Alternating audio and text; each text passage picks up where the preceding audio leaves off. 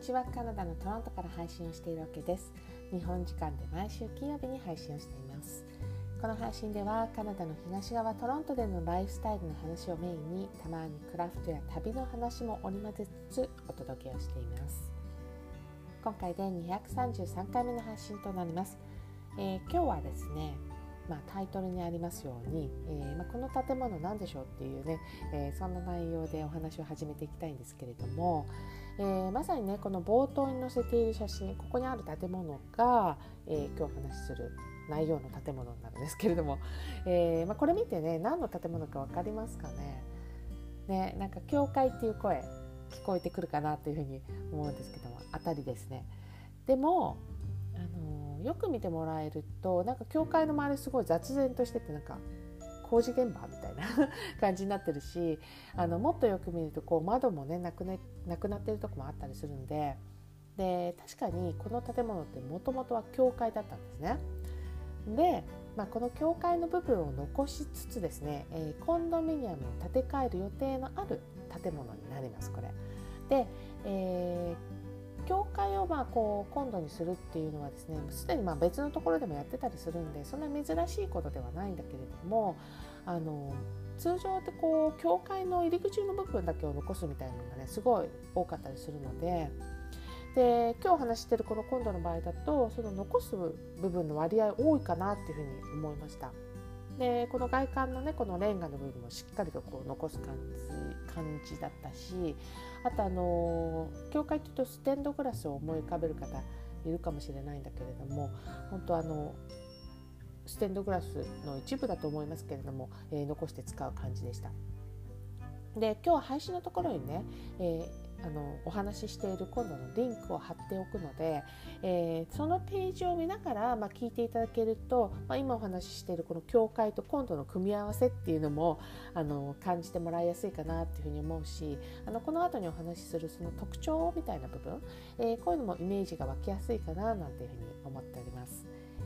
えー、まずですね、えー、この今度の名前なんですけれどもあの260ハイパークというね、えー、名前のところにまハイパークっていうふうに入っているので、えこれこれはですねあのトロントにあるあの大きなハイパークという公園そこからまあ遠くない場所にねこれ建てられてます。で、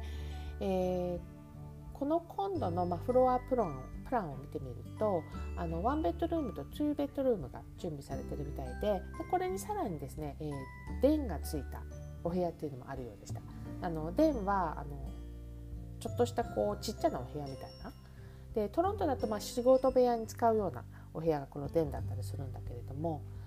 であとはあのこのみんなで使える共同スペースとして、まあ、ヨガスタジオがあったりジムがあったりパーティールームがねこう完備されてるっていう風になっていてただこのジムとかパーティールームに関してはあのトロントにあるコンドであれば大体こう、えー、ある場合が多いかなと思うのであんま特別な感じではないかもしれませんけれどもあのサイトでね写真を見てみるとすごい素敵なデザインになってました。でこのウェブサイトのトップページにですね、えー、今年の秋くらいから秋ぐらいからあの入居できるよみたいになってて で今日これ配信するのに写真撮りに行ったじゃないですか。であんまり出来上がってなかったんですよ。この辺なんかトロントあるあるかなと思ったんですけどやっぱコンストラクションとかもトロントスピードでこう動いていくから、まあ、秋に間に合わなかったとしてもまあいいかなみたいな感じで動いてるんでしょうねきっとね。ででまあやっぱりあのお値段気になるかなというふうに、えー、思って。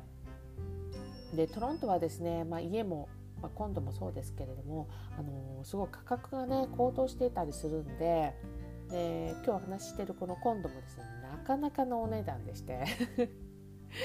で、まあ、カナダドルで書いてあったのを今日あの日本円にしてみたのをちょっとお話ししてるんだけれどもあの一番安くて、えー、7,000万円台からで一番高いの3億円以上ってなってましたね。で、まあ、フロアプランを見てこう1階と2階に分かれてるあの2ベッドルーム、まあ、これに電もついてたかな、えー、このお部屋が多分一番高いお部屋じゃないかなと思います。あの広さ的に一番広かったのででこのコンドのすごいいいなっていうふうに思ったところがもちろんあのオプションでだとは思うんだけれどもあの可動式のベッドとかあと可動式のこの棚棚がつけられるみたいなことがあの書いてあってそう可動式の棚はなんか壁代わりになるような棚でこれをまあ移動させてできたスペースのところをまあオフィスであるとかあとなんか趣味の趣味をするための場所として使うみたいなそんな紹介のされ方をしてましたね。であと日本ってすごい国土があの広いわけじゃないでしょ？だからこう限られたスペースで、えー、暮らしていくっていう感覚ってあの普通にあると思うんですよね。でそれとはまあ対照的にですねえー、カナダって国土広いから なんかこう住む場所も広く設計されてるんじゃないのっていうイメージもしかしたらあるかもしれないですね。でも特にですねあの本当に、えー、最近作られているコンドのような建物ってまあ思っている以上にですねこのスペースに限りがあると思います。で実際ですねこのコンド今日お話ししているこのコンド一番ちっちゃいお部屋が、えー、680スクエアフットとなったのね。で、えーまあ、平方メートルだと大体63平方メートルぐらいなんですって。なので、えーまあ、この部屋にですねベッドを置いて生活するって考えるとでベッドも多分シングルベッドは置かないと思うんですね。でやっぱねシングルベッドってカナダだとなんか学生寮に置くイメージがすごい強いと思うのでそういうイメージ。多分今度の人たち最低でもこのクイーンサイズのベッドを置くと思うんですよね。そうするとまあそれなりのスペースが使うことになるじゃないですか。だからまあ使わない時に、えー、動かすことができるベッドっていうのは非常に便利じゃないかなというふうに思いましたで、まあ、今日お話ししてるのってねトロントにある本土のうちの一つなんだけれどもそうですねここ15年くらいかなあのトロントってものすごい数本土が増えたんですよ。で変な話15年前この空からこう撮ったトロントの写真と今今日のね空からこう撮ったトロントの写真と比べた時に多分見える光景って違ってるだろうなって思っちゃうくらい、あの、本当にコントが増えたなっていうふうに思います。でこうやってね数が増えてくるとですね、まあ、それぞれコントもいろんな特徴を出してきてそれがすごい面白くて別に自分たちでこう買うわけではないんだけれどもねあのたまにこうやってフロアプランを眺めたりとかあとはなんかこうやってあのサイトを見に行くっていうのはねすごいワクワクするななんていうふうに改めてね思いましたね。でぜひねあのトロントにはこういう今度あるんだなっていうのを想像しながらあの今日の配信を楽しんでもらえていたらばあの嬉しいなと思います。233回目の配信はもともと教会だったこの建物の面影を残しつつ、えー、生まれ変わるコンドミニアムのお話をさせていただきました。最後まで聞いていただきどうもありがとうございます。また次回の配信でお会いしましょう。カナダ・トロントからオケでした。